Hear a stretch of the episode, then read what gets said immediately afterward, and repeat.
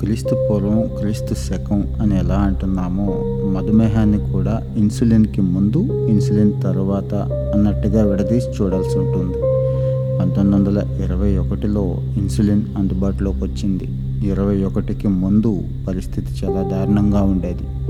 ఎవరైనా సరే మధుమేహం బారిన పడ్డారంటే ఇంకా చనిపోవటం తప్ప వేరే మార్గం ఉండేది కాదు. ఇది దీర్ఘకాలిక రోగంగా ఉండేది. వందేళ్ళుగా ఎన్నో కోట్ల మంది వ్యాధిగ్రస్తులు ఈనాడు అర్థవంతమైన జీవితాన్ని గడుపుతున్నారంటే దానికి కారణం ఇన్సులిన్. మధుమేహం వల్ల అవయవాలు దెబ్బతిని మనిషి జీవచ్ఛవంలా మారకుండా నివారించగలిగింది ఈ ఇన్సులిన్. ఇన్సులిన్ మాత్రమే అవసరమయ్యే టైప్ వన్ డయాబెటీస్ ఉన్న చిన్నపిల్లలకు చక్కటి సుదీర్ఘ జీవితాన్ని ఇవ్వడం ఈ ఔషధం వల్ల మాత్రమే సాధ్యమైంది. ఇతర వ్యాధులతోనూ మధుమేహంలో ఉన్న ఇతర చికిత్సలతో పోల్చుకుంటే ఇన్సులిన్ చాలా చక్కటి చికిత్సా విధానం. నిజానికి ఇన్సులిన్ ద్వారా చికిత్స ఎంతో సులభం కూడా. చాలామంది బాధితుల్లో ఇది క్లిష్టమైంది అనే అపోహ ఇప్పటికి కూడా ఉంది. దానివల్ల మధుమేహం ఇంకా పెరుగుతోంది. పిచ్చి పిచ్చి వైద్యాలు పసరు వైద్యాలు నాటు వైద్యాలు వాడుతూ ఇన్సులిన్ ఏ మోతాదులో తీసుకోవాలి? ఏ సమయానికి ఎంత తీసుకోవాలి? అని ఆలోచించకుండా నిపుణులైన వైద్యుల్ని సంప్రదించకుండా సొంత వైద్యం చేయటం ద్వారా ఈరోజు మధుమేహ రోగగ్రస్తులు ఎక్కువ మంది ఇబ్బంది పడుతున్నారు.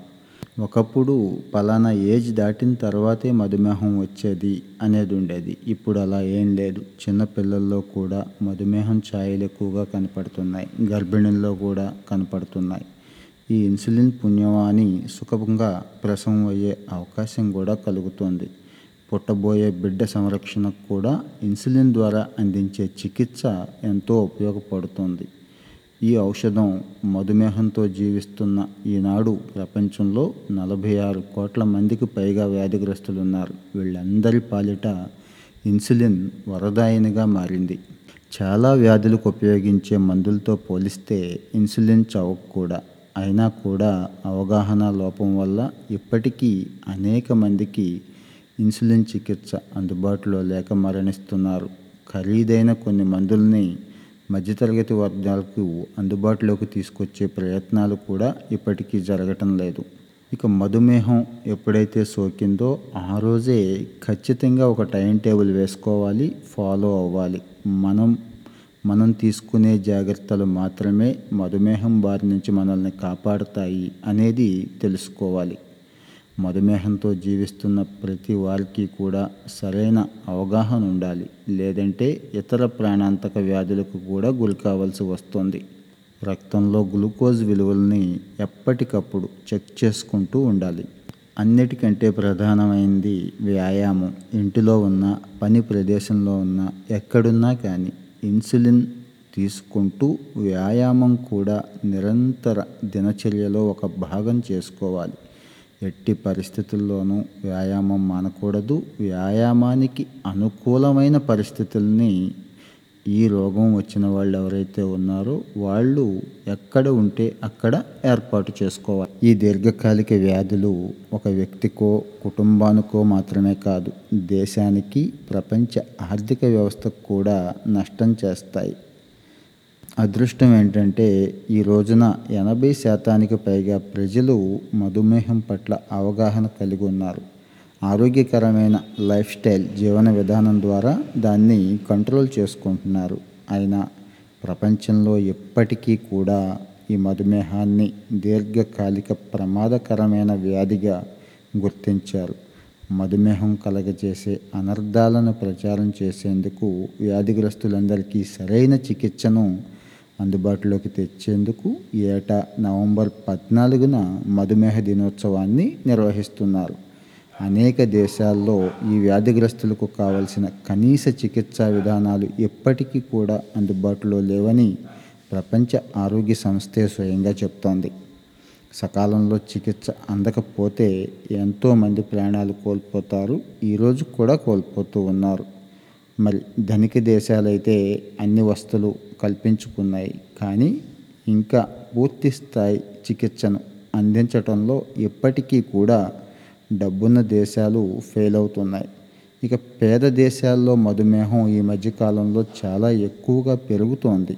అటు బాలల్లోనూ యుక్త వయసు ఉన్న వాళ్ళల్లో కూడా పేదరికంతో బాధపడుతున్న వాళ్ళల్లో కూడా రెక్కాడితే డొక్కాడని వాళ్ళల్లో కూడా మధుమేహం పెరగటం అనేది దేశాలను సమాజాన్ని కూడా ఆందోళనకు గురి చేస్తోంది ఈ మధుమేహం అటు కంటి చూపు పోవడానికి మూత్రపిండాల వైఫల్యానికి గుండెపోటుకి పక్షవాతానికి చాలా చాలా దారుణమైన దీర్ఘకాలిక వ్యాధులకి ఆజ్యం పోస్తోంది.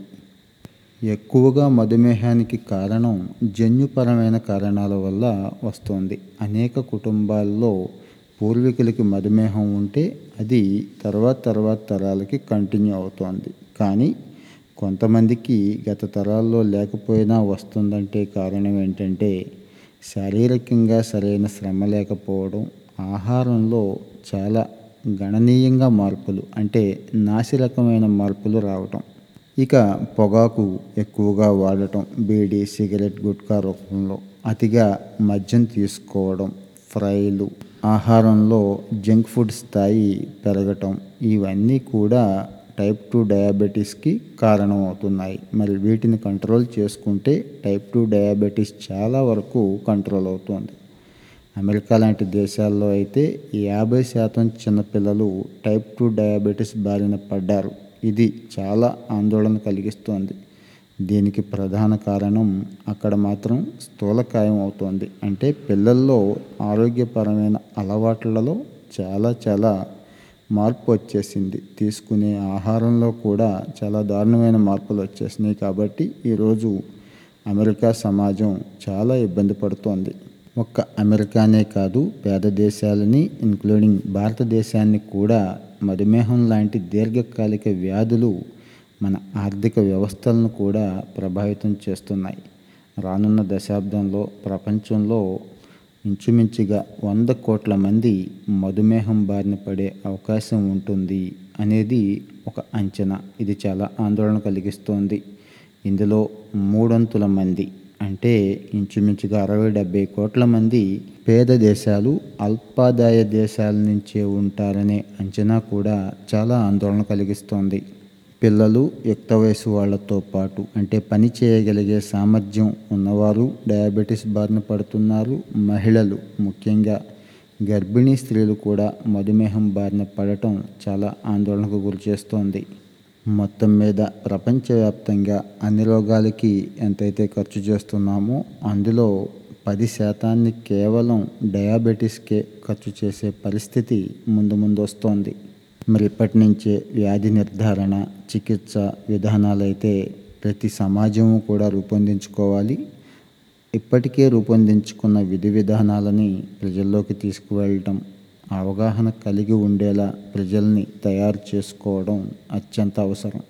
ఈ చికిత్స ప్రాథమిక ఆరోగ్య కేంద్రాలు వీలైతే ఇంకా దిగువ స్థాయి నుంచే అందుబాటులో ఉంచుతూ పెద్ద ఆసుపత్రుల స్థాయికి వెళ్ళేసరికి క్రిటికల్ చికిత్సలు కూడా అందించే ఏర్పాట్లు చేసుకోవాల్సిన అవసరం అయితే ఉంది. ఇప్పటి వరకు చికిత్సా పద్ధతుల్లోనూ మెడిసిన్లోనూ ఎన్ని ఆవిష్కరణలు జరిగినా ఇంకా ప్రగతి సాధించాల్సిన అవసరం అయితే ఉంది. నిశ్శబ్ద తుఫాను లాంటి ఈ మధుమేహానికి నివారణ ఒక్కటే నిజమైన పరిష్కారం.